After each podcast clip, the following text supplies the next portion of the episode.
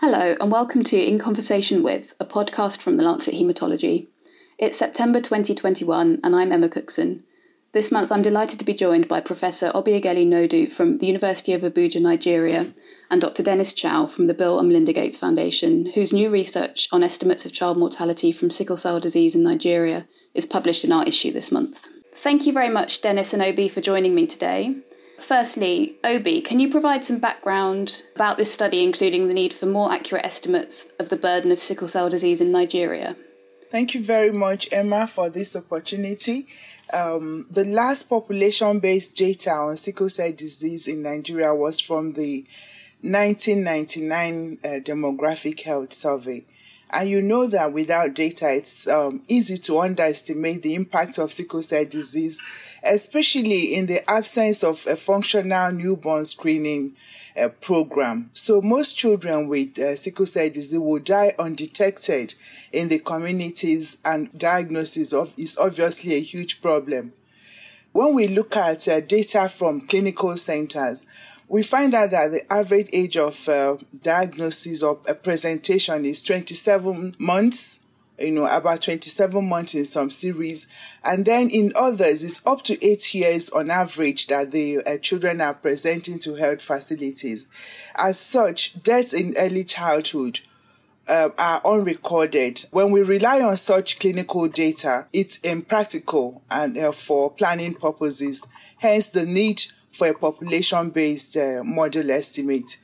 Um, in Nigeria, we do not have a universal screening program for sickle cell disease.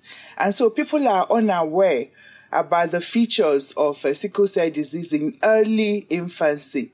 And so deaths in early infancy due to uh, sickle cell disease may be misattributed to other causes. Consequently, as a result of the underdiagnosis, the real burden of sickle cell disease is not perceived, and the contribution of sickle cell disease to national under 5 mortality is grossly underestimated.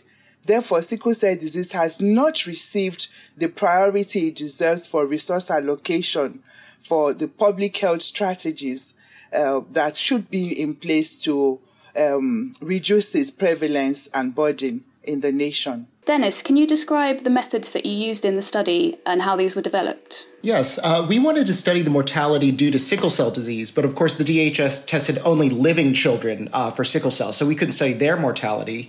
And we don't know if children who died recently had sickle cell or not because they couldn't be tested.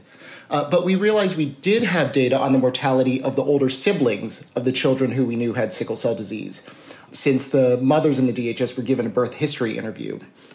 So siblings of children with sickle cell are more likely to have sickle cell themselves uh, because it's inherited from their parents.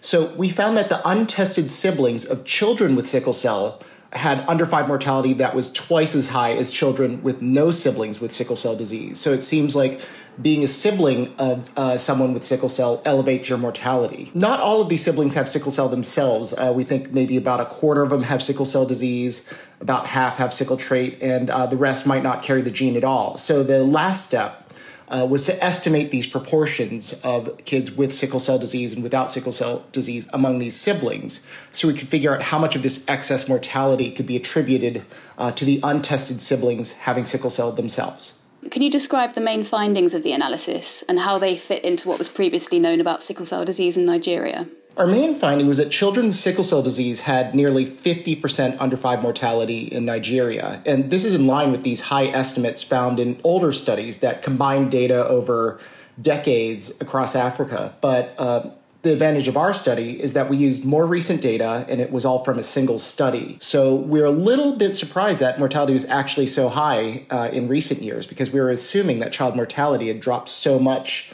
in recent years in Africa that would be lower. The other advantage was that the data was collected from a random sample of the population, so the, this reflects the average mortality of children with sickle cell. Many prospective studies track children who are enrolled in sickle cell treatment programs, and these children might have better care than a child with undiagnosed disease. We also estimated sickle cell disease prevalence in Nigeria. The DHS uh, collected data from every part of the country. Earlier studies were limited to smaller geographic areas, so you'd need to combine many different studies, maybe collected in different decades, to produce a national level estimate. So, if some part of Nigeria never had a study like this, you'd need to extrapolate from nearby states or even countries that had sickle cell data. So we actually estimated the prevalence across the whole country. And can you expand on how these methods might be able to be used in other countries? Will this be easy to do if they also have demographic health survey data? And do you see there being any barriers to doing this? We believe these methods could be used in other really large cross sectional studies. So, in the DHS, they randomly tested a fraction of these children for sickle cell using a point of care test. One potential issue, though, is the huge number of children you'd need to test in order to find these children with sickle cell disease. Only about 1% or 2% of kids have sickle cell. So, in the 2018 Nigeria DHS, over 11,000 children were tested, but only about 130 of them had sickle cell disease. So, you have a really small number, and that limits the precision of the estimate. So, if you needed to find more children with sickle cell disease, you could maybe test a much larger fraction of children or oversample in areas where you think there is a lot of sickle cell. Finally, Obi, how can the data described in the paper be used and how do you hope that they will change practice? Yeah, this is really um, great. So, we show that children in Nigeria with sickle cell disease have high childhood mortality, nearly under 50%, under 5 mortality, and that they live in all parts of the country. These results will raise awareness of sickle cell disease among public health officials in Nigeria.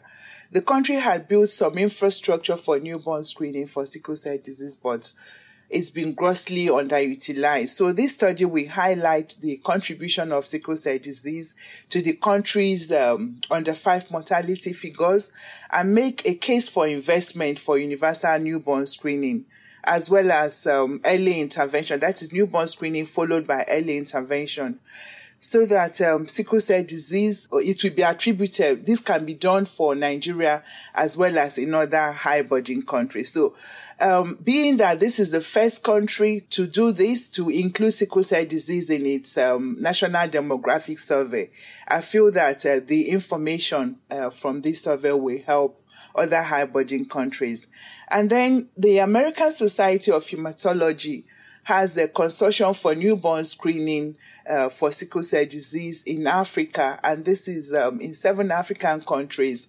And they wanted to use this uh, program to demonstrate the feasibility of newborn screening and early intervention to African governments.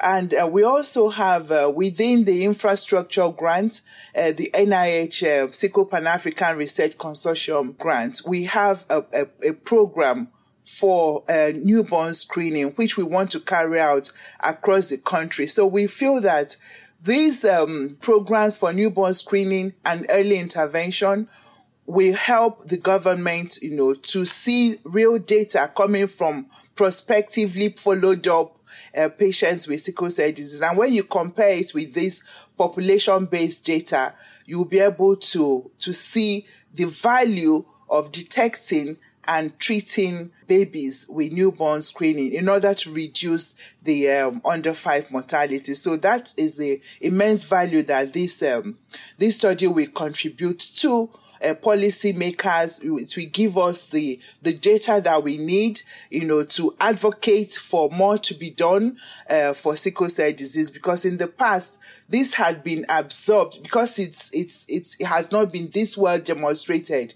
Uh, people don't know that uh, sickle cell is contributing to under five mortality. You can read Professor Nnodu's and Dr. Chao's research online now at thelancethaematology.com. Thank you to Professor Nnodu and Dr. Chao, and thank you for listening to this episode of In Conversation With. Remember, you can subscribe to In Conversation with The Lancet Haematology wherever you usually get your podcasts.